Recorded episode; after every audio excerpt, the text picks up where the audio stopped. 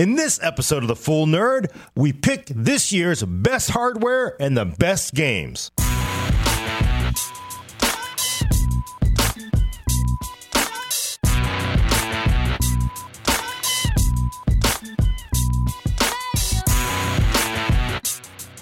Welcome to The Full Nerd, episode 12, recorded on November 29th, 2016. I'm Gordon Mah Ung with my co-host Brad Chacos. I'm here and I'm ready to argue. And special guest Hayden Dingman, who just came back from a Pippi Longstock fest or something like that. Yeah, the Dickens Fair. Same thing. It's great. Same thing. And, of course, controlling the vertical and horizontal is Adam Patrick Murray. Hey, Gordon, I have a question for all you guys. Yeah. Have you guys reserved your Star Wars tickets yet? Nope. No. I haven't seen Force Awakens still. What? Good. Gordon. You didn't miss nothing. Yeah. Gordon? I don't know. I know the person who wrote the original screenplay for it, before it probably got masticated by Hollywood, but... I think I want to see it because it'll be more familiar. I don't know if we're going to buy tickets ahead of time because I'm sure it'll be in a bazillion theaters. But I'm much more interested by the trailers on this one than I was for The Force Awakens. It looks like more than just a rehash. Mm-hmm. Yes, mm-hmm. Yes. I actually think it's going to be a better movie, actually. So, but I have not bought tickets yet. Well, you're just saying that because Darth Vader's in it. Well, of course, we're talking about Rogue One for everybody who doesn't know. The new Nissan movie, Rogue One. About the new Rogue One car they're coming out with, 2017 model. All right. So today we are going to talk about the year's retrospective of hardware and software. We are going to be awarding the Academy Olympic Awards. I think I can say that without getting sued, because if you say Academy Awards or Olympics, they sue you. But if I think this is the Academy Olympic Awards, it's different, right? They can't sue us. Let me apologize ahead of time. We regret using Academy and Olympics associated with this property, and we fully would like to take that back. So that I think the lawyers... There you go. We're good. Okay.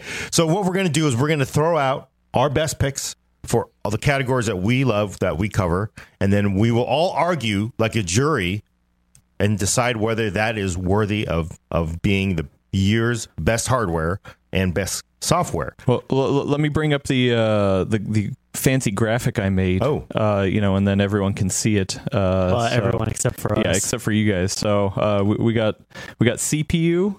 Or Gordon, do you want to go over these? I'm gonna write this down. CPU. Go. So yeah, we got CPU, GPU, storage, case, accessory, system, laptop, and games. So yeah, we have to hash out between all of us what we think are the best of the best of each of these categories, and we have to agree. I just want to show for a second. Like, I can read it that. Started out real good, but like by the end of this is not English of any kind here. I'm surprised it started out good. No, that journalist code that they teach you. They teach you to write that way. Now, people don't know how it works. If you're a journalist, reporter, whatever, you write that way so that when you get into court and people are like, what does that even say? It says exactly what I quoted him as saying.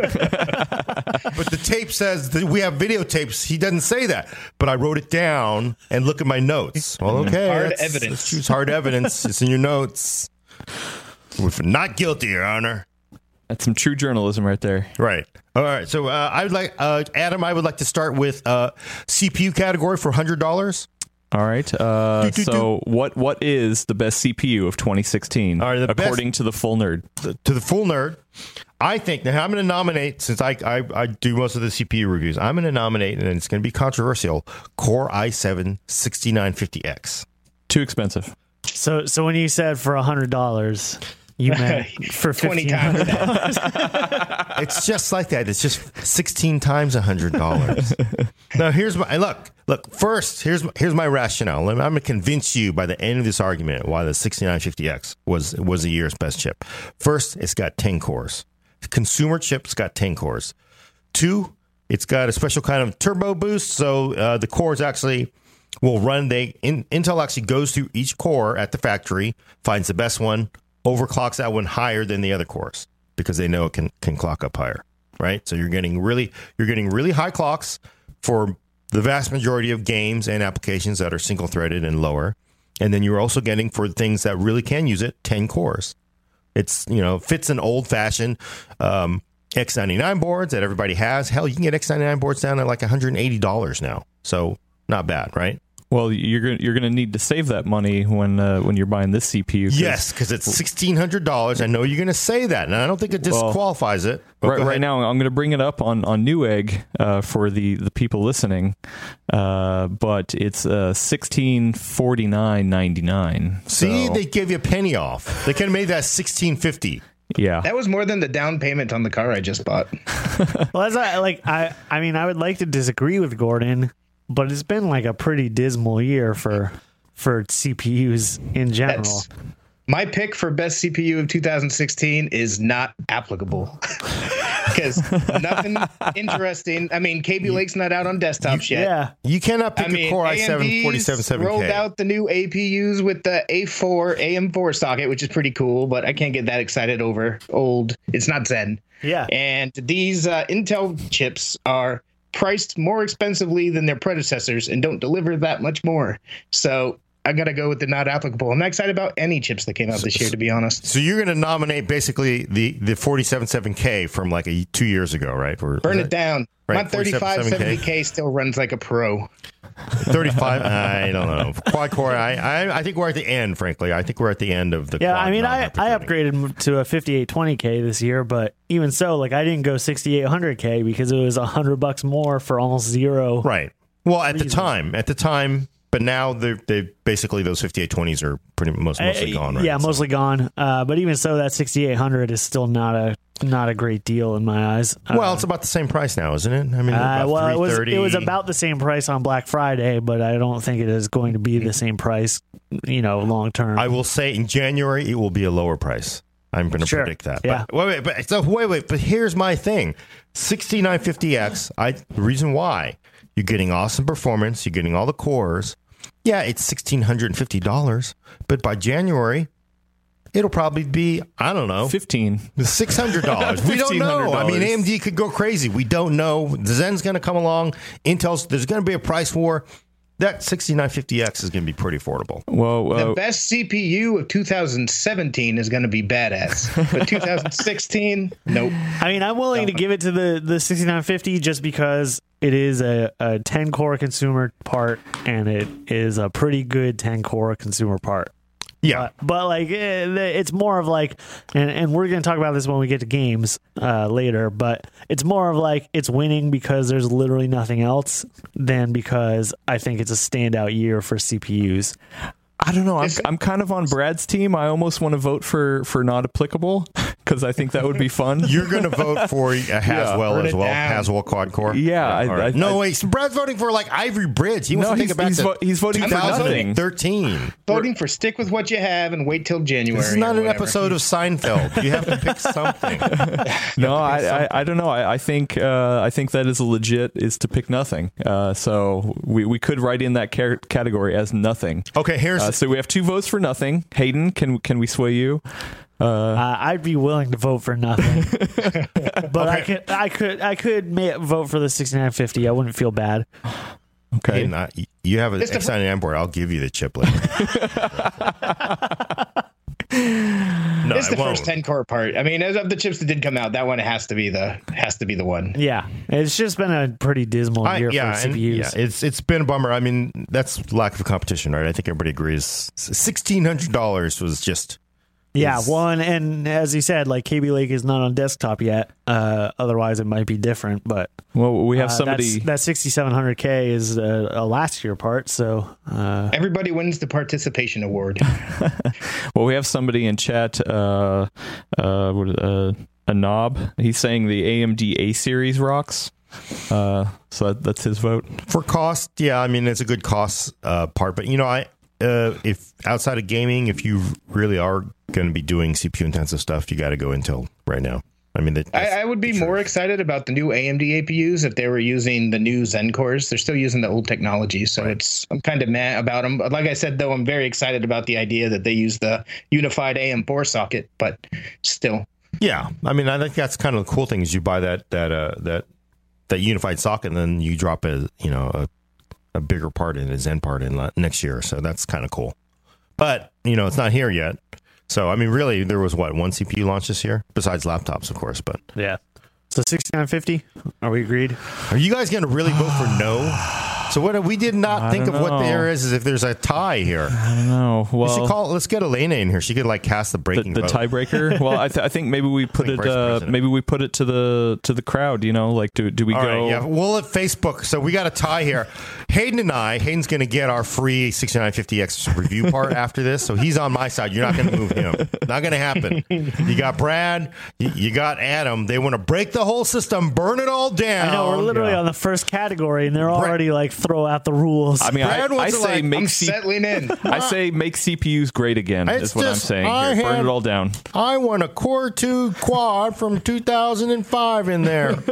All right, so what are we? How are you going to let Facebook decide? We already we already put it out there. Nobody's saying anything. So if they say nothing. Then that's it. They said nothing. Yeah, exactly. Ooh, boom. That Brad makes a good point here. Or would you guys have voted for it if it had come out at $1,000? If they had just given you two more cores for the $1,000 at the previous 8 cores at? Yeah, probably. Yeah. Yep. I would have done that. So it was a price thing. It's just a price. Nobody's going to buy that. We got one vote in from Facebook from Sai. He says, I agree with Brad.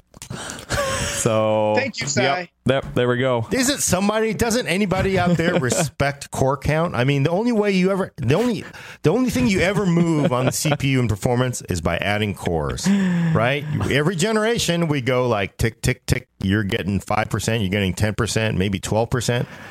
This is the only way to really add performance. You add two more cores to a processor, you're getting a lot more performance.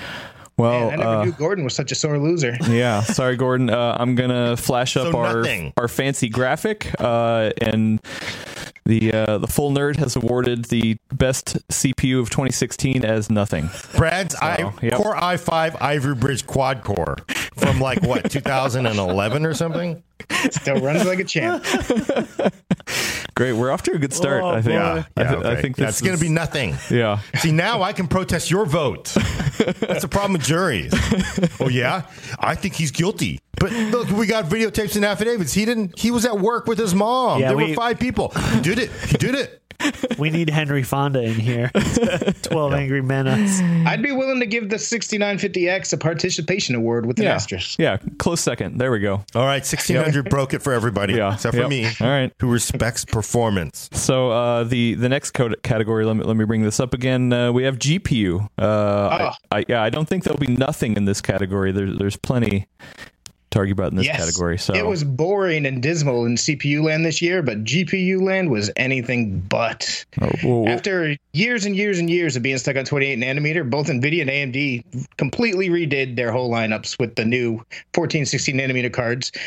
And there's basically not a bad card to be found. I mean, the GTX 1080 came out and kicks all kinds of ass compared to the last Titan. Like the GTX 1050 came out, and it gives OEM PCs, like your basic beige box, you slap it in there, you can have a gaming PC, and it rocks. But my pick for the best GPU of 2016 is the only Radeon card that I recommend in our graphics card roundup, the RX 480. Because now that it's finally hitting $200, it's crazy what you get for $200 with that card. It's uncompromising 1080p performance at 60 frames per second. Damn fine 1440p, and you can even play VR with the thing. $200, that's not bad. Is it actually back down to $200 now? Yeah, you can get one for $170 over this weekend, but they're regularly selling for $200. I would give it to the 480 then. Wait. And I actually had this written down. I'm not doing this to be a jerk. All right. I had the RX 480 as the runner-up, but honestly, for my first pick, I was going to say GTX 1070. Now, hear me out. 1070, it was what, 350? Well, it was maybe 4. Yeah, 380. So 380. You're getting performance of $1,000 Titan X. You're like, that's like Nvidia giving you $660. It's pretty good, right? So 1070 is a hell of a good performance. 1080 is tough to justify. 1070 though. So I got to say that we didn't We didn't plan this, but that's my pick too. 1070. Oh, yeah, it looks like a tie because I got one this year, and I'm digging the hell out of it. So all right, this was a mistake. We need to have Elaine in here, so it's not even. Well, but so Hayden, you're entrenched on the RX 480. I mean, I think the 1070 is a really good card, but I think it's Nvidia doing what Nvidia does and giving you a nice bump to performance each generation and then calling it a day and selling it for the same price as they always do. I think what the 480 does is bring a lot to that bottom end of the market that typically before was like, oh, I guess I'm going to buy the 960 or the 750 Ti or whatever. Like if you compare the 480 at that price to like a 750 Ti, which was, you know, around the same price when it launched, it's like the difference is so crazy to me. It is much crazier to me than the 970 versus the 1070. For me, it's all about the experiences and the price point, because the 1070 kicks ass. Yeah, you can do 4K with it. That's great. $400 is still a lot more than a lot of people are going to spend. Yeah. The big knock against VR when it came out is that, look, you need a $400 graphics card to run it. The RX 480 is $200. That's the sweet spot for pricing. And it gives you VR. It gives you can play in 1440p. You can play everything cranked 60 frames per second, no problem, all day long at 1080p. I mean, it just does so much for such a great price point. Well, and I got to say, on Facebook land, Josh is saying either the 480 or the 1060. So it looks like we have a tiebreaker if we want it from Facebook. Yeah, and I like the 1060, but I think the 480 is a better card in terms of price and performance. And I would like to commend AMD for the first year on getting their act together for drivers. They haven't been completely solid all year, but Nvidia has had some high profile screw ups this year. Two of the past three. Yeah, including just like last week, they put out drivers for The Division and Dishonored, and it locked the VRAM clock lower than it was supposed to be, locked at like the lowest value, and they had to issue another hotfix. And like that's happened like three times this year. And Nvidia used to be like rock solid on drivers. Like you used to get Nvidia drivers, no problem, install them. And AMD used to be the one that you would be like, maybe I'll wait a couple days, couple weeks. This year, I haven't heard a single big AMD screw up, and I've heard multiple Nvidia problems. So I would like to call them out for that. AMD did a good job this year. And so you're shifting your vote? I didn't shift my vote. Oh. I'm sticking on 480. I think he's saying that AMD. I think what he's saying is that AMD sucked so bad that they could only go up. So he's giving them the vote because they couldn't go anywhere else rather than up. So I mean, I do feel like in the past AMD has sort of been like the hey, like if you don't have a ton of money and you just need like some performance, go with that. But I think this year they made a strong case like, hey, the 480 is actually a contender at that $200 price point. When it was inflated up to like a $300, $350 price point, like no way. Yes. But at that $200 price point, like that is a very compelling card. Well, I'll say that Facebook probably gives us the tiebreaker on the 480. So Gordon, it looks like you lose again. 2 for 2, Gordon. That was on my runner up there. Yeah. So let me bring up our fancy graphic. So 1070 for the runner up. We don't even have an official runner up. Yeah, whatever. It was so, a 480. This was a great year for GPUs. I don't think there were any bad cards. Everyone's a winner. I do think everybody actually is a winner for once. Like except for that 460. The prices came down so much on graphics cards. I think that's like a game changer as far as VR and as far as literally video games in general. Yep. All right. What about Titan X? Pascal? No. Yeah, you should. I thought that was going to be your vote. I mean, hey, it's cheaper than the 6950X. Well, I knew. Look, you get your 1070, which is like getting $650 back, and then you take that, you put that towards your CPU. Bam, 10-core. It's like Yep. All right. Well, I'll bring up the graphic one more time. For all those people who are already going to spend $1,000 on that CPU, right? And it's like getting two. It's like a deal. It's like whoa. So to recap, the 2016 GPU from Full Nerd is the AMD Radeon RX 480, and the envelope is Yep. So the somebody needs to do a John Travolta. The Radeon 4 system for sound. What? All right, that's pretty good. Or we can do a Steve Harvey and just give it to something completely wrong. Yeah. So then the next category, which is storage. You know, there's been some interesting developments in storage this year. So, Gordon, I know you got something. All right, I'm going to push two things. First one, and this is not even going to, no one's even going to disagree with this one, right? No one. I actually have the candidate here. No one has ever disagreed with you, Gordon. Barracuda Pro, disagree. 10 terabyte. What? Come on. He hasn't even said it yet. He hasn't even said it yet. 10 terabyte hard drive. 10 terabytes. 10 terabyte. I could use this at home.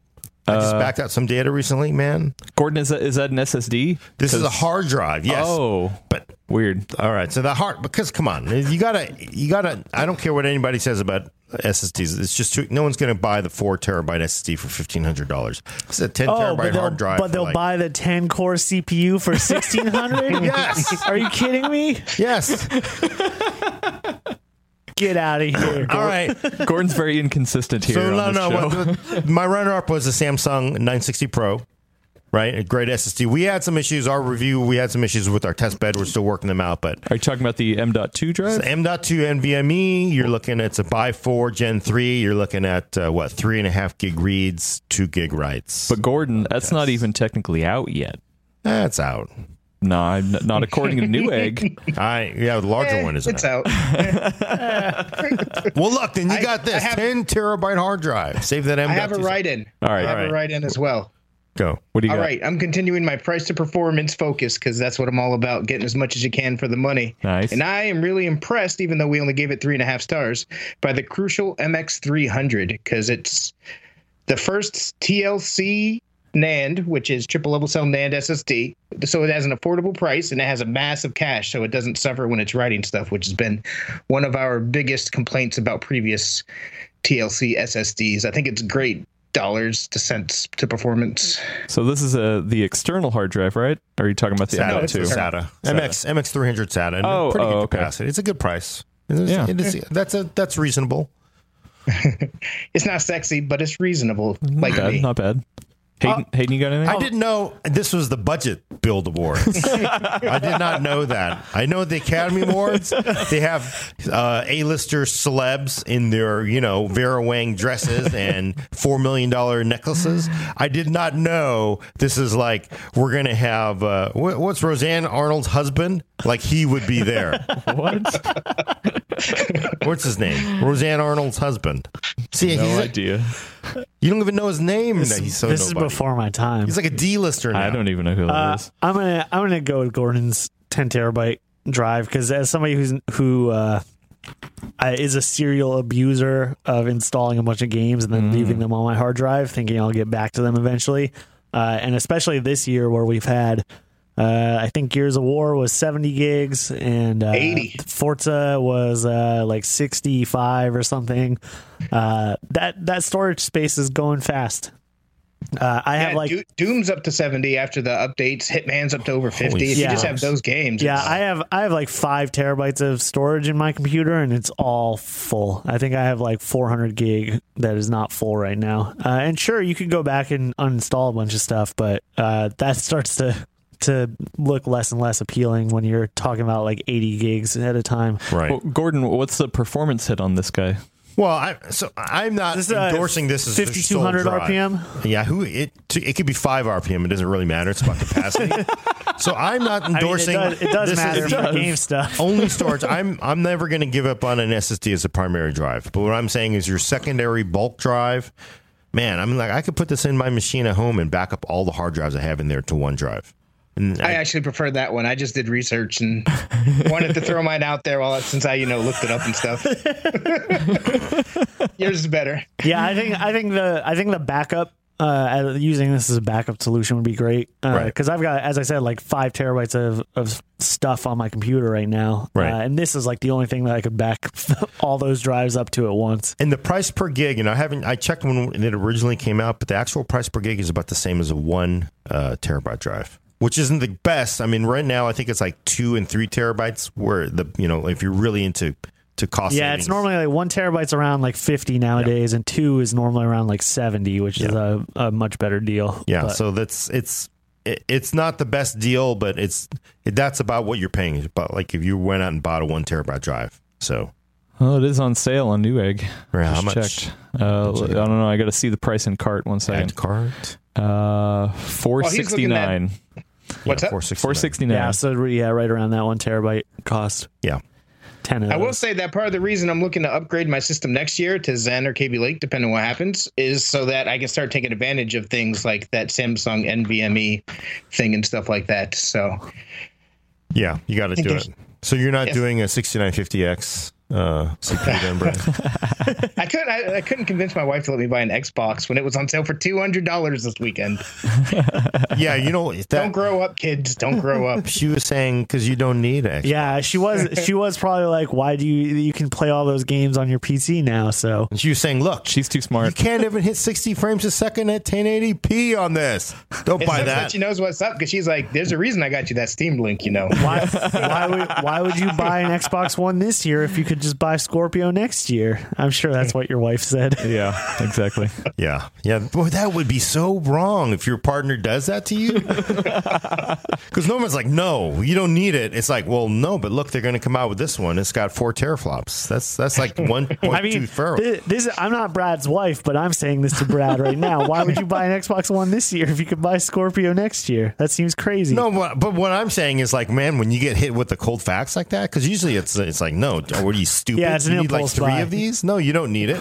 But they're actually going like, well, no, look, this one's faster. It's got more shaders. My girlfriend last year said, like, I had a PS4 in my cart on Black Friday for like $250, and she was like, "How much do you use that Xbox?" And I was like, "We use it for Netflix all the time." She was like, "Yeah, we don't need another one of those."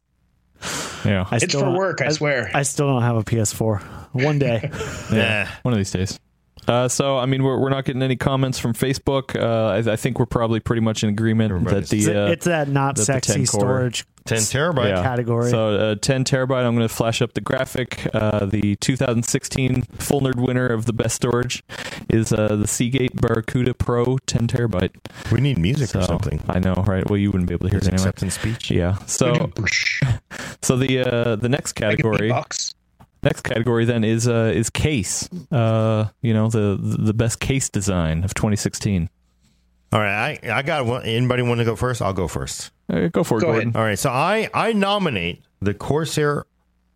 Too many 460s here. Too many X's. Corsair 460X. 460X. All right, I'm going to bring it up. I saw it at PAX and I fell in love with this thing.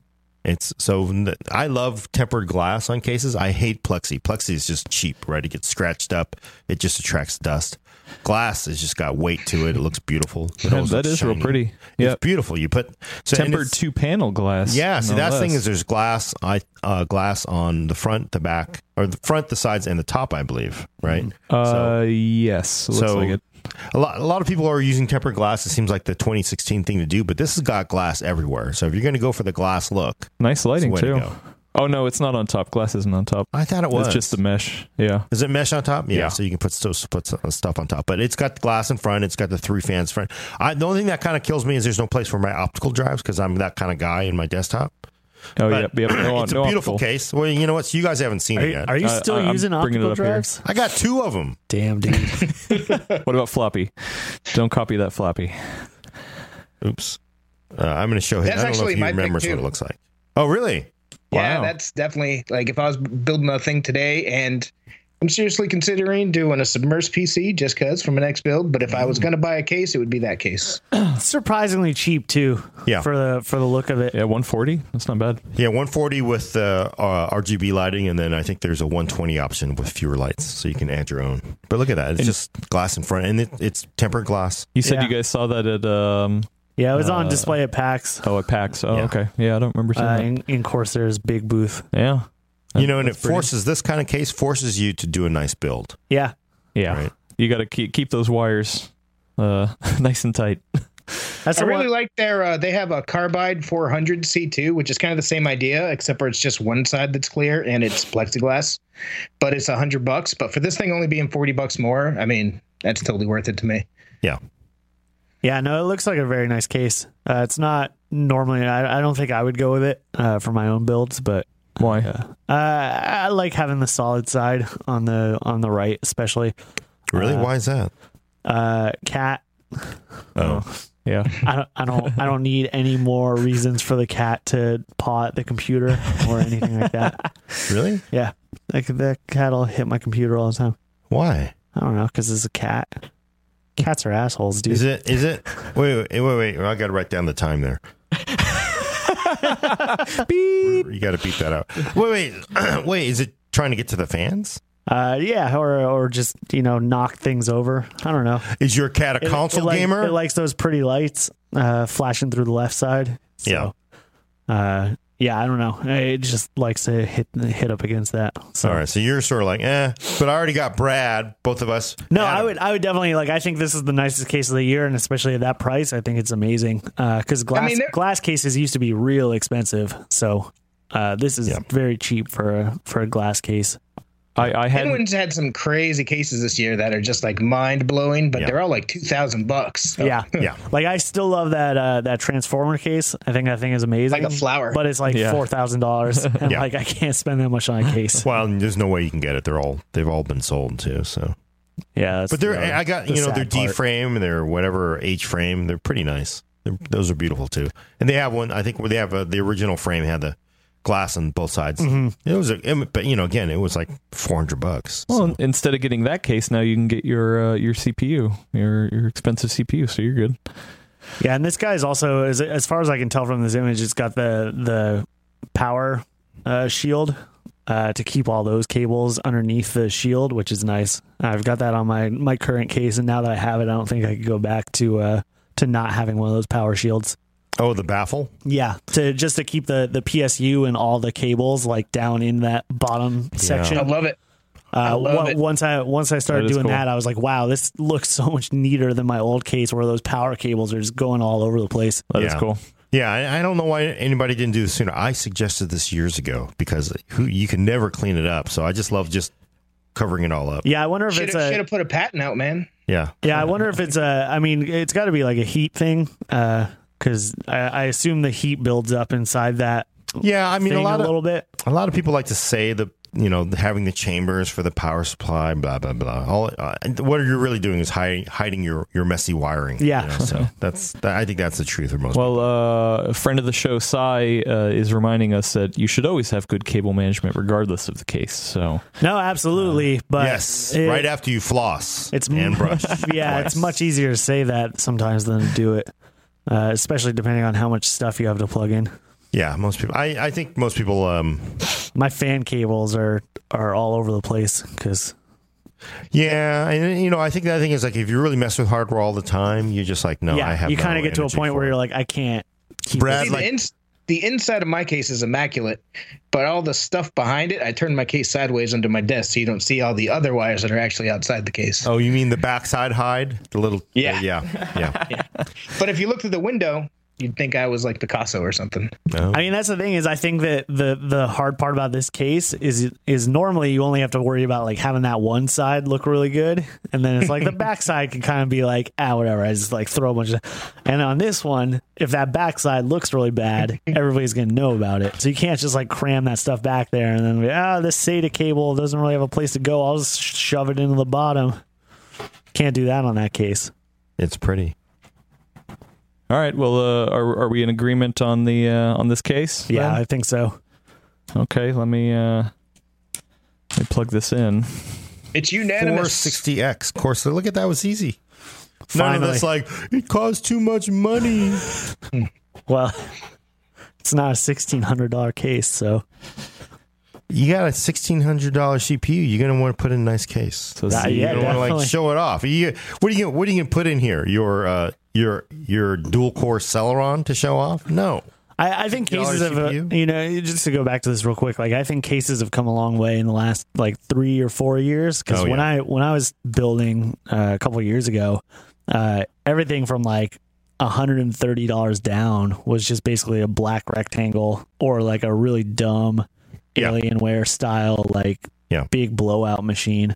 Right. I think things have gotten a lot sleeker in the past couple of years. The Enthu Pro is still the one that I tend to recommend to people because it's just like a sleek looking black rectangle for $80 with good cable management, which used to be like real hard to get at that price point. Yeah. And then also, you know, it used to be, remember, of course, this is a cool thing. This is the way it works in the PC. The high-end cases, the $200 to $250 cases, that's where you got all the wire management and all the everybody thought out like, hey, let's put a cutout because you've got to, mount your water cooler. Mm-hmm. Remember those days when there was no cutout? Like to pull your heatsink or your water cooler, you had to pull the motherboard out because you couldn't get to it. Now that everybody's got cutouts, they all have grommets, they have runs for it. So the thing is now all that's in the $50 cases. Yeah, $50 cases. No, exactly. Well, and it used to be even 4 years ago when I was building, if you bought a cheap case, all the grommets were like the crappy they'd pop out. And everything was like rough metal and it looked really bad. And so, like now even like the $50 to $80 cases have like the nice rubber lined holes and yeah, it's gotten a lot better. So God, it makes you want to do a retro build in a really bad case. I've got a few sitting in my garage. Some real trash cases. Nice. All right. Well, I'll bring up the graphic again. The 2016 Full Nerd Award for the best case design goes to Corsair 460X. Nice. All system. Right. No, accessory. The best. Now, next up is the best accessory of 2016. Okay. Brad, why don't you say yours first? Mine is a no-brainer. HTC Vive VR headset. I mean, I don't know if it's a no-brainer, but... It's a no-brainer if you tried it. It's not. It's $800. Most people still should not buy it, to be honest. Most people shouldn't buy it. Yeah, Brad with the $1,600 CPU, too expensive, but the $800 VR headset. But this $800 VR headset with full room scale, with the hand controllers, I had both of my 80-year-old grandmothers sitting on the floor, laying back, reaching up, trying to touch jellyfish in the blue like they were hippies on an acid trip, and it blew my mind. They refused to play Pong with me. They will never play Doom, but anything you could throw at them in VR they love. Space Pirate Trainer, they were shooting guns. My mother's like, oh man, can I come over, which is kind of a I love you mom, but she's coming to your house to play VR. But that's how mind-blowing this stuff is, and that's the reason for me it's hands down the most. Like 5 years from now we'll look back, and every other accessory we won't be able to remember, but we'll remember that's the year that room scale VR happened, and that's why it's my pick. That last bit is a convincing argument. Like I agree with that. If I was to throw out like a keyboard or something right now, in a couple of years that'll be like, oh yeah, like I remember when that keyboard came out. But I do think that VR is definitely like the most impactful accessory to release this year, and the Vive is the better of the two. At least as things stand today while recording. Well, wait a minute. I would answer you, but I'm still waiting for my project to render out on my Core i5 Hyper Bridge. Because it takes like 4 hours. If I had a 10-core Broadwell E, it would be done in like half an hour. So I don't know what you're saying. Well, do you have a pick for best accessory, Gordon? No, Brad makes a compelling pick. I just want to say that because... So I'll throw out like a couple of non-VR picks. I think the Vive probably wins it for me after what Brad said there at the end. But I will say the new Astro A50 is a very nice headset. Bluetooth or no? No Bluetooth. The SteelSeries 840 has Bluetooth now, but the A50s do not. However, they redid how they charge that thing. So most wireless headsets charge through micro USB, and it's always real bad because you have to the battery thing's beeping, and then you pull it off and you have to like figure out where the micro USB slot is on the bottom and then like shove the cable in there. And in the past, the A50s have also had terrible battery life. They were like 6 or 7 hours for a long time. The new ones have like the 15-hour battery life that Razer put in the Man of War and Logitech put in the G933 last year. But they charge on like a big stand. So you put like a stand on the table, and then every single time you're done with the headset, you pull it off and just like plop it in there. Inductive charging? No, it's still a micro USB, I believe, but it pulls it in. There's like magnets that align it into place. Oh, nice. And so, yeah, it just sits on the stand and charges all night, and then you pick it back up the next day and it works again, and it is very easy. And it also uses gyroscopes in the ears for the auto shut off. So most of the headsets out there that are wireless, they auto shut off with a minute of no sound being played through this. We'll shut the headset off. With Astro, when you put the A50s down on the table, the gyroscopes put it to sleep after 10 or 20 seconds. And then when you lift it back up, it turns back on automatically. And so it's totally changed how I use that wireless headset, because, in the past it was I've got to hang it on my little hook over here, and then I pull it off and I got to hit the power button. Now I just leave it on the table, and I'll go do something and then come back and pick it back up, and it just turns back on and it's ready to go. That's pretty sweet. How much are those? Those are $300. So they're still outside the price range of what I would recommend most people buy, which is why I'm sort of I don't think they win the best of award. And the sound is also not what I would want for a $300 pair of headphones, for instance. A $300 gaming headset and a $300 pair of headphones are totally a different beast, and you get much better sound out of those headphones. But even so, I hope that gyroscope system and the charging system make its way into other headsets, because I think both of those are very unique, and for the first time in a long time have actually pushed the wireless headset into sort of a new area, because that's sort of been a stagnant market for a while now. So I'd throw that out there, and then, I don't know, keyboards have been keyboards. Yeah. It's tough to pick the best of them. Yeah. Almost commodity. What about that sound bar you've been looking at, Gordon? Oh, the creative sound bar? Yeah. No, we haven't reviewed it yet, so it's different. But I kind of, you should not be ashamed to nominate your $300 pair of wireless headphones. No, I think it's a. I think it's wrong with that. I just don't think that in 5 years I would look back and be like, oh man, that's the year the new A50 came out. Well, except in 5 years if everybody does the same gyroscopes. That is a really cool feature. Sure, I just think that in terms of cultural impact, for me the Vive probably takes it. I think that has been. Same as Brad, I've had, my sister, my parents, all sorts of people go through that thing. And every single person has come away being oh my God, this is so cool. I want to get one at home. So you wanted to nominate, your headset, but Brad has already convinced you that you're pretty much sort of the same way as Brad with the storage category. Just I brought something with me, so I want to put it out there, and then I'm going to immediately retract that nomination. All right. Adam, I don't think agrees with this though. No, I don't think I have anything to toss in. What? No. No. I'm good. I'm fine with the Vive. What? I thought you were going to disagree. Sorry. Not on this one. I thought Adam was going to stand up and make a speech about the Rift and seated VR being the way forward. I personally prefer the Rift, but I can see, why the Vive is better for everybody else. So. All right. I got to say it's $700. But that's fine, because things that are awesome and move things forward, you should be willing to pay a premium for.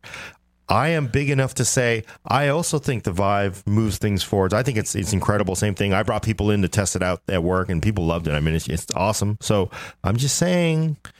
Things that cost more. And I will say, I think it's cool that PlayStation VR came out, and PlayStation VR is a more accessible price for a lot of people. It's an entry-level VR thing. And I like that it was not so terrible that it screwed everybody else over. Because that was my big worry before PlayStation VR came out, was that PSVR would come out, and it would be abysmal. And a bunch of people would buy it because it was real cheap, and then they would be I never want to do VR again. This is terrible. Instead, it seems like it's gone totally fine. People like PSVR. It has its own niche of stuff, and Sony put a lot of money into getting games on that thing, which both Valve and Oculus have done, but clearly have not had as much success as Sony, who is king of, bringing titles to their platform. Yeah. So, yeah, I think they would get a nod here also. But, yeah, I think the Vive is the best out of the three. Okay, Vive. I also want to respond to Gordon. What? And say there is a huge difference between spending $800 on a piece of hardware that unlocks stuff you could never do before versus $1,700 for two more cores. Hey, come on, you're exaggerating. It is $1,649.49. That's a big difference from $1,700. Yeah. All right, well, I'll put up the fancy graphic, the 2016 accessory goes to HTC Vive. So next up then we have full system build. All right, full system custom build. Custom build, you know, whatever that we saw this year that we think's awesome. All right, so I'm going to bring it. I have it for show and tell because we still have it, and right, it's actually just we're going to ship it back this week finally, man. Really I am. Is this the, I think this is the one he's been talking about for like a month, saying he was shipping it back. Yeah. Yo! No, more than 1 month. I think it's been more than a month. Like this is the most power you can get in a desktop computer today, period. It's the size of a toaster. All right, tell us what it is. This is the Falcon Northwest Fragbox 2. We used in the video. This thing is just insane. It's, you know, it has the 4 terabyte SSD in there. It has 64 gigs of RAM. It has 2 Titan X Pascal cards, a 10-core Broadwell E. in this box, everything you need. That's basically, and as far as, I mean, you don't get any more because you can't run more video cards today. He's trying to sneak that 10-core chip. Yeah, look, 10-core Broadwell E in here. But look, could you get any more dense with power? 2 Titan X Pascal, 64 gigs of RAM, 10-core Broadwell E, 4 terabyte SSD. Plus, there's also an M.2 drive and NVMe for boot up. That's an older 950 Pro. 1 terabyte, I think. It's a beautiful machine that you could run from your cardboard box after you sell your house to afford it. How's Brad going to run his Vive? He needs this performance. I'm just saying, this is just an incredible. You can't look at this box and go like, no, I think it's amazing. Right. What's the price on this guy? I don't even know. It's something like $85 million, and it's like it's about $8,000. So, but I mean, the Titan X Pascals are what, $1,500 or something, $1,300, and CPUs $1,600. I mean, yeah, it all adds up really quickly. But it's incredible to think you can get that much performance in a box this big. Oh, and the chip is overclocked too. All right, I'm in agreement. I don't have anything better than that. It made a convincing argument. Oh my God, 10-core Broadwell E, look, snuck in. I can't find the price. It's $8,000. Real quick, yeah, it's pretty expensive. But I got to say, the one that I was pretty damn excited to see come in here, I used that for months to do some gaming on, so I do love that one. Right. But I got to throw the Origin Omni out there. That was pretty damn cool to see such power in it all in one. Yeah, they should get a shout out. Pretty big. That was my runner up was the Omni, Origin Omni. If you want to flash a picture of it up there, it is the first all-in-one that you can actually work on. The thing that kind of still burns me on the Omni, I love curved displays, wide aspect ratio, but the screen quality, the panel quality is it's pretty bad. Not great. It's almost a deal breaker. It's not really a deal breaker because you're still getting. I mean, I don't know if you know this. They built an all-in-one. It has a Titan X. It has a that one had a 8-core. So I had a 6900. I'm sorry, Gordon. I got to stop you real quick because I'm showing the people on the stream the Origin PC website showing the Omni, and it's got a little carousel with reviewer commenters, and the second slot is with room for a Titan X and 8-core CPU inside. The Omni is truly made for gaming. Gordon Ung, PC World. I wouldn't trust that guy. He's an idiot. Well, I mean, that guy's always recommending you buy $1,600 CPUs. I only trust Gordon Mah Ung, not his evil brother. Yeah, Gordon Ung. But yeah, it's incredible because you can open that baby up, swap the motherboard out, swap the video card out. It's cool. The concept's great. I really hope there's a second generation where the panel quality gets significantly better. So. Yeah, I mean, for me, if I'd love that if the panel was awesome, then I'd probably argue. But because of the panel alone, I'm going to go with the Fragbox as well. So, and it's got the 10-core. I know that moved you. Oh man, it moved me real deep. I don't have an alternative pick, but I will say my favorite system gimmick of this year is that Asus gaming desktop where you would put like a wristband on, and every time you wave it by it, it would like hide a hard drive partition so you could like hide your porn when the boss is working around, or wife or whatever's walking around. Yes. Taxes. I don't know about that. Yeah, they said brilliant. It was for taxes. Like, yeah, you know what's going to be on that hidden partition. I don't know. Wait, I got to bring it up. What was it again? Me? Something. I don't know. Oh, okay. Never mind. It's a big, huge gaming desktop. Yeah, it's crazy. You had a wristband that you'd wear, and you'd swing it by it, and it would unlock a hidden partition. That's funny. All right. Then, that was pretty easy. I'll flash up the graphic. 2016's The Full Nerd. Gordon's getting a best cocky. System build is the Falcon Northwest frag box. Well, you picked two of them. So next up is best laptop of 2016. We've had some crazy advancements, and I know Gordon's going to go ahead and come out and say it's the new MacBook Pro with Touch Bar because it is revolutionary. Hey. So I think we can just go ahead and call it at this point, right? You can run Doom on that Touch Bar. So yep, boom, it is done. It's a gamer's machine. So I had to really think about that. I was kind of torn. The first GTX 1060 laptop I saw was at MSI. In fact, it's right behind us. 4 pounds. It's an awesome. You can get that thing down to $1,500 with a quad Skylake part. A GTX 1060, 16 gigs of RAM, 128 gig SSD, and a 1 terabyte hard drive. Man, it's awesome. But the speakers kind of kill me on that. So I was really torn between the MSI, which I love. I think it's a great laptop because it's just so light. You're getting so much gaming performance. But I think what kind of does it, especially compared to that one, which is the 4K version with the larger SSD, it's $2,000. For $2,000, you can also get the Alienware 13. That OLED panel is just like, it's just stunning. Ah, but that design, I really don't. Yeah, like I really don't like the Alienware design. Oh man, and the bezel is just. Oh, and it's 13 inches. I'm not going to game on 13. Yeah, but for me, it kind of works because it is a more compact laptop. I don't mind the 13 inches. I just don't like. I feel like their designs are still very thick for. Right, like what I'm looking at in the laptop market these days. Yeah, but their like when I look at like the Blade and the Blade Pro and how thin those things are, like as somebody who has to like carry around a gaming laptop all the time, sure, the Alienware 13 and that whole line just is like very thick still. But I mean, the rationale that they make, and actually it does prove out, is that it's quieter, it's thicker. So absolutely. You can run higher clocks, you can run the fans lower RPM. So you can either have it really loud and light, or you can have it, more quiet and. No, I totally agree that is, a feature worth considering. Right. I just feel like most of the time I will take the louder fans if it means that it's a laptop that I want to carry for an entire day and not just like, oh, this thing is so huge and chunky.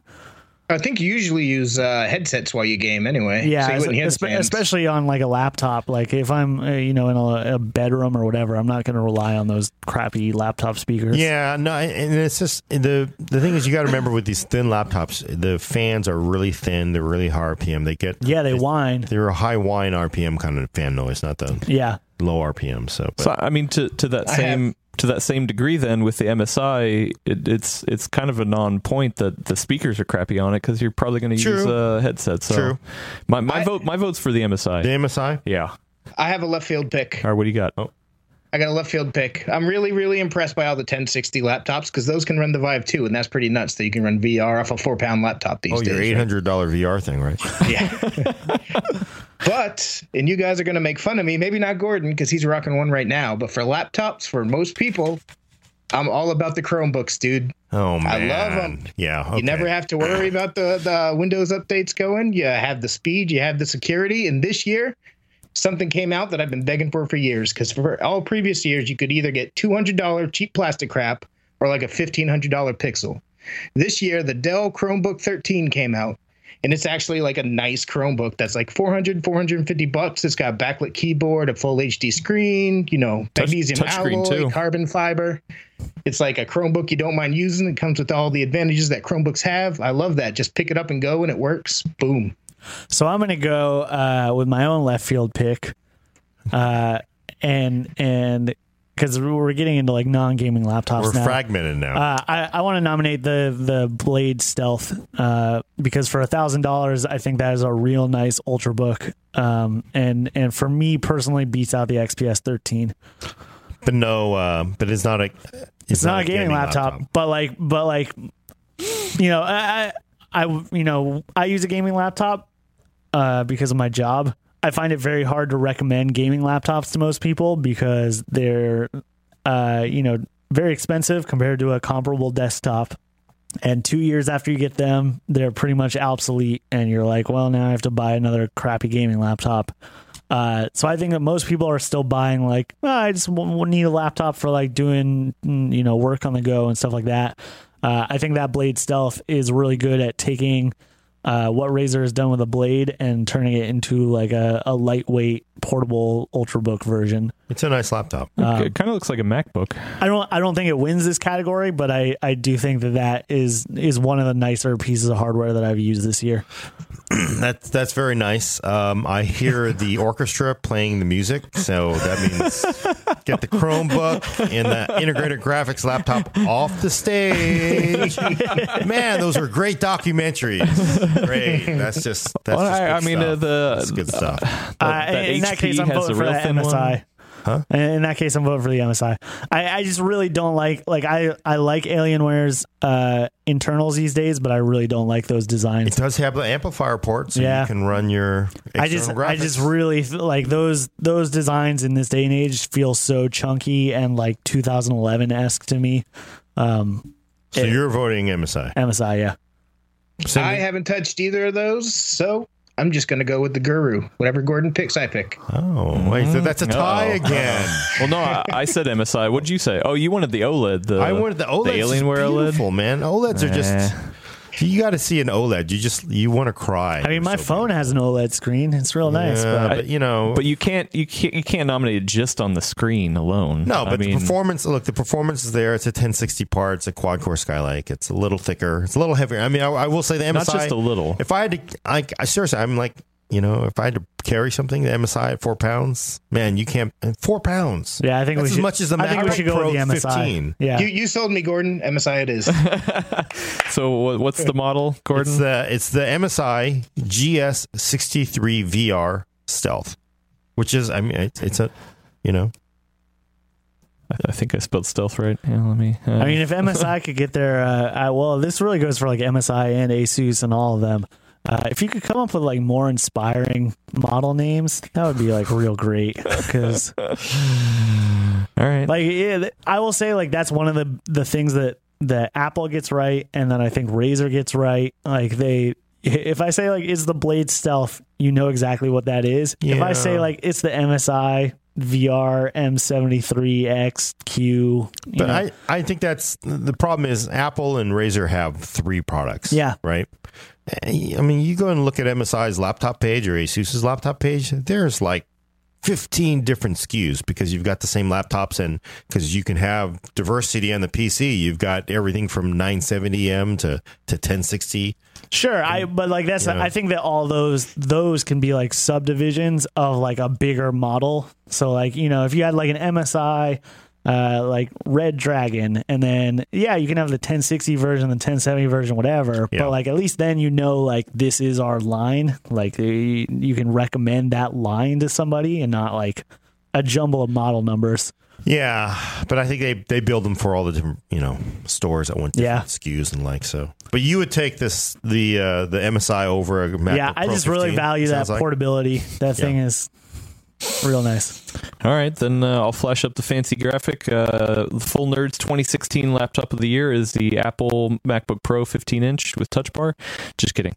The MSI GS63 VR Stealth takes the cake in that category. So are we finishing with games? We're finishing with games. These are not PC World picks, by the way. I don't think we ever made that clear. These are the Full Nerd picks, just some dudes talking. Yep, right. Yep. Yeah, in fact, they have absolutely no value at all. It's the Academy Olympic Awards. You can't even use that award because then you get sued by the Academy or the Olympics. Yep. Yep. So yeah, last category is games. You know, I don't know if we want to do like a top three or if we want to pick one. Man, it's been a not great year for games as far as I'm concerned. I think there's been a lot of good games, but no standout. Yeah. Games. So like last year, I could have called Game of the Year in like June because The Witcher came out and nothing came out after The Witcher that was going to beat The Witcher the entire year. There was some like, oh, will Fallout do it? And then it didn't. So it felt like it was kind of a done deal very early. This year, like we're 3 weeks out or whatever from the end of the year, and I still don't know what's actually going to win Game of the Year. So really? Same thing as what Gordon just said. These awards that we're going to talk about right now have no value because maybe we'll come back with a different Game of the Year at the end of the year. This is just a consensus of the full nerd. Just throwing out some games I liked. I liked Battlefield. I liked Doom this year. I liked The Witness. Yeah. So if you had to rank those, though, I'd put Battlefield probably at the top. Really? So you'd put Battlefield at 1. Yeah. What at 2 and what at 3? Probably The Witness at 2 and Doom at 3. I don't know. I feel like I'm missing one. That hold on, I'll pull out my preliminary list because. Well, Brad, do you got a top 3? Because maybe we each give our own personal top 3 and then we kind of rough top 3. Okay. I mean, because I love Battlefield. I've been playing that a ton. I love Doom. Doom's awesome, but I really liked Forza Horizon 3. Yeah, I was gonna say Forza. Yep. The PC's been needing an arcade racer for years, and this is the first one to do it since Burnout, basically. Yeah, do it the right way. Hitman? I really love Hitman. Yep. Hitman. Those were Hitman, the two that I was missing.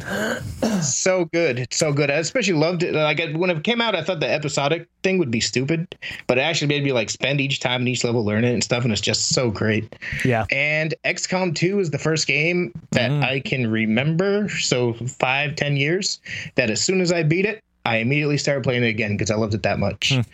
So those are my 3. Although Doom's right up there, Battlefield's right up there. There's no standout this year. There's a lot of really, really good games. Yeah, that's the thing. They're all like games that I would put at second place if there was a game that was much better. Like I would put Witcher 3 above any of those games in terms of quality. I just think that it's been like kind of a weird year for games. We got a lot of like very high profile flops this year, including No Man's Sky and Recore and Dishonored on the PC and just a lot of real bad ports. So well, I know what Gordon's going to nominate. World of Warships is his number 1, 2, and 3 pick for the 4th year running. I don't play that many. I play just a few games. I actually did buy Battlefield 1 over Thanksgiving weekend, and I'm digging it. It's actually pretty fun. Well, do you have a top 3 of yourself? God, I gotta say Battlefield 1. And then Doom, because Doom is just like, man, it is just good old fun. Sure. Yep. You don't think about it. Just good old fun. It's like, you know what to do. The games, they make you, sometimes you just want to go in and blast all aliens all the time. And, you know, it's just nice not to have to figure out some puzzle game, right? So yeah, that's nice. And then, World of Warships, which I love World of Warships still. So number 3. You know what I actually really love? Just came out last week and I've been playing it a ton. I didn't even beat the game complete when it came out earlier this year, The Division. But its new survival DLC is absolutely amazing. You should all go play it if you have The Division. It's like an awesome mix of survival games with battle royale style things. And it's what Division should have been when it came out. And they fixed all the cheating and all that. The cheating is still kind of rampant on PC, but it's a little bit better than it was. The cheating, I feel like the cheating is a little bit better on PC right now just because more people are playing. Because like by the time it was like end of summer, everybody had stopped playing except for cheaters. So it was basically only cheaters playing still. It's a little bit better right now. We have a question from Facebook. Pierre Luke is asking anyone deep into Overwatch this year. I played a lot of Overwatch. I really like Overwatch. I don't think it would make it into my top necessarily, but it would be like my top 5 maybe. Yeah, it'll definitely be on our Game of the Year list. Like our Game of the Year list is typically 10 games. It'll be in that top 10 somewhere. I just don't think it's not one of the games I spent the most time with. I've had a lot more fun with Battlefield than Overwatch. Well, we got a couple more comments from Facebook. Josh is saying that Witcher 3 Blood and Wine did come out this year, but also George is saying, and we could do this. We could award Witcher 3 the 2017 Game of the Year as well. I mean, Brad and I talked about Blood and Wine actually. That will probably get for the first time ever, because we don't normally do expansions on the Game of the Year list, because I feel like that's kind of dumb. Because if you get an expansion for a game that we already gave Game of the Year to, does it really need more recognition? But this year in particular, I think we might make an exception and put Blood and Wine on that list, because to be fair, a Witcher 3 expansion is more game than most of the games that are going to go on our Game of the Year list anyway. Like that's a 20-hour game by itself. So you'll spend more time in that than in Doom. Yeah, Blood and Wine was a 20-hour game, so I don't feel bad putting that on the list when I spent 6 hours in Doom or something like that. But not enough to top everything. So. No, I don't think it can be Game of the Year. I still stand by that. I don't think an expansion by itself is a Game of the Year, but that is a great expansion. That is the ending that Witcher 3 needed. So okay. Well, my number one pick is Duke Nukem 3D World Tour. I'm just kidding. It's a great game. No, it was fun. I got through the first level, reminisced really hard, and then it was like, okay, I'm done. Yeah. Install. No, actually, my top is probably Doom. I mean, I played a lot of Doom. I loved that game. Probably Battlefield 3. And then Titanfall 2. Battlefield 3? I'm sorry, Battlefield 1. I was like, man, we're going back 5 years. Yeah. So what kills me about Doom is that it's like half of a great game, right? Because the single player is like the best first-person single player you've played in forever. Yeah. But then you go to multiplayer, and it's like, what the hell happened here? Well, not every game needs to have a multiplayer. No, then they shouldn't have put multiplayer into that. It was the impression that I get. I also think that single-player campaign starts to drag towards the end. I think that the opening half of that game is very, very strong, and I feel like the second half of the game, a lot of the arenas start to be much smaller, and where in the first part of the game you're like, oh, I'm exploring all over the place. That second half of the game, it's like, well, you just run down this corridor to the next arena and then shoot some dudes and then run down the corridor to the next arena. Well, and it was super interesting to go to hell the first time, but then when you go back a couple times, like, it's it's a little bit of a gimmick there. I think that's a really good 5-hour game they've added a couple hours of padding onto at the end. But yeah, it's a great game regardless. It's a very fun shooter. So I don't think we need to come to a consensus on this, because at least maybe 3. I mean, Doom is probably in there. Battlefield 1, I think. Yeah, I feel like Doom and Battlefield both got mentioned quite a bit. And World of Warships on everybody's lists. I'll put that in right now. And I would throw Forza in third spot. Maybe. I played a lot of Forza. That game's really good. Gordon, do you like driving games? No, not really. Oh, okay. Even though he likes boat driving games. The one thing I like on console is driving games, because you sit there with your friends, you drink beer, you drive, and whatever that PlayStation 3 game was. What was it? I don't know which one. There were hundreds of them. I don't. The one that Gran Turismo was good. That was a good game. Oh, I hate Gran Turismo. Oh, yeah, me too. Yeah, simulators. I don't like sim. Man. I don't like sim racers. Are you talking about Gran Turismo 2 or something? All the way to back to the PlayStation 1. It was a PS2 game. I think. Oh, so. 3. Okay. Let me finish this graphic. What was it? Doom, Battlefield 1, and Forza. In no particular order. Yeah. Horizon. Yeah, later this month. Oh, next month, I guess. It's not December yet. In December, we'll have our formal Games of the Year list. So we'll see what winds up being our actual number one. We'll have our Game of the Year. We'll also have our traditional games that you might have missed list, which is a lot of much smaller games that I think are still worth highlighting, but wouldn't necessarily make it on the Game of the Year list. So Rusty Lake Roots, it will be on that list. A couple others, just very strange games. But that's just because I played too many games every year. I think my review list this year, I don't know how many we've actually reviewed, but the amount of codes that we've gotten in is 180 games this year or something like that. Wow. And we still have a month to go, so. Yeah. All right, well, the graphic doesn't quite fit on the screen just because I'm doing it last minute, but whatever, I'll bring it up anyway. So 2016's top 3 games in no specific order awarded by the Full Nerd is Doom, Battlefield 1, and Forza Horizon 3. So I'm going to go back over all the categories real quick. The CPU award goes to nothing because everything sucks. Man, started out so strong. The GPU was AMD Radeon RX 480.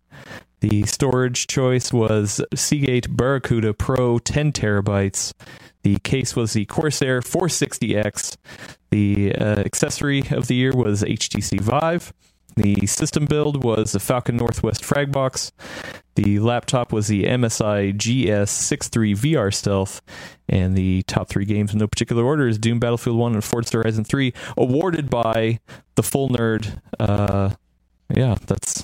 Totally unofficial. Yeah. Unofficial. You can feel good about yourselves. That's fun to look at the best hardware. Yeah. I like Battlefield 1 because I can use the medic syringe to actually hurt people on the other team. So I like to just like hide in bushes and pretend like hop out and stab people with a syringe. What does it do? I guess I never tried that. It hurts them. Yeah, you used to be able to do that in the other, but it was always the shock paddles. Yeah, you could hit them with a defib, which was fun. I love the sitting there camping on a flag, and someone comes up, and I hop out of the bush and stab them with the syringe. It's real creepier with the syringe. I'd say it's a pretty good list. You sit there for hours. Somebody's gotta come. Oh, it's a tank. Yeah, that's most of my experience so far. Yeah. Just a tank blows through a wall and runs me over. Gordon, what do you think of this list, Gordon? Are you feeling good about it? Everything except for CPU, clearly. But, although it shows you the drag in CPUs this year, $1,600 is hard for a lot of people to swallow, right? If it had been $1,000... Yeah, I think $1,000 would be a different story. 2 more cores, I think everybody would be in agreement with that, as we said earlier. But it is a bummer there isn't anything else. But I think 2017 will be quite different. Yeah, hopefully, right? Let's hope. Well, and I think since we're going a little long, let's skip the viewer Q&A this week. But do you want to give them a preview of what we got next week? So next week we are going to make our predictions of what hardware is to come, who's going to be the winner, who's going to be the loser, and I will say I've made predictions like this many years, and man, I am just always right. I'm like Nostradamus, predicting hardware. I predicted the Zen was going to be $500. That's I said $500 to $600. Maybe maybe I'm coming in right there. I'm surprised. Maybe you won't have to eat that piece of paper. Maybe I won't have to eat that piece of paper. So we will have our predictions. We'll be writing down our predictions, and if they're wrong, we will eat the paper on the air. To prove next year, just how dedicated we are to our predictions. So none of that, just typical people making stuff up. We're going to be you're going to get this. You're committed. Going to be committed. There's going to be 8 World of Warships expansions. 8 World. There will be. They will continue to sell ships to you all the time. 2017's game of the year is World of Warships. Star Citizen will probably not come out again. All right. So I anyway, it's been fun. Come back in 2 weeks. I'm going to go off the official outro here. Come back in 2 weeks for Hot PC Talk on the Full Nerd. For audio listeners, subscribe to us on iTunes, Google Play, or Stitcher. Send questions and comments. You never do, but we read them anyway to the Full Nerd at PC World. Thank you for coming. I'm Gordon Ung with Brad Chacos. Adios. Hayden Dingman. See you guys.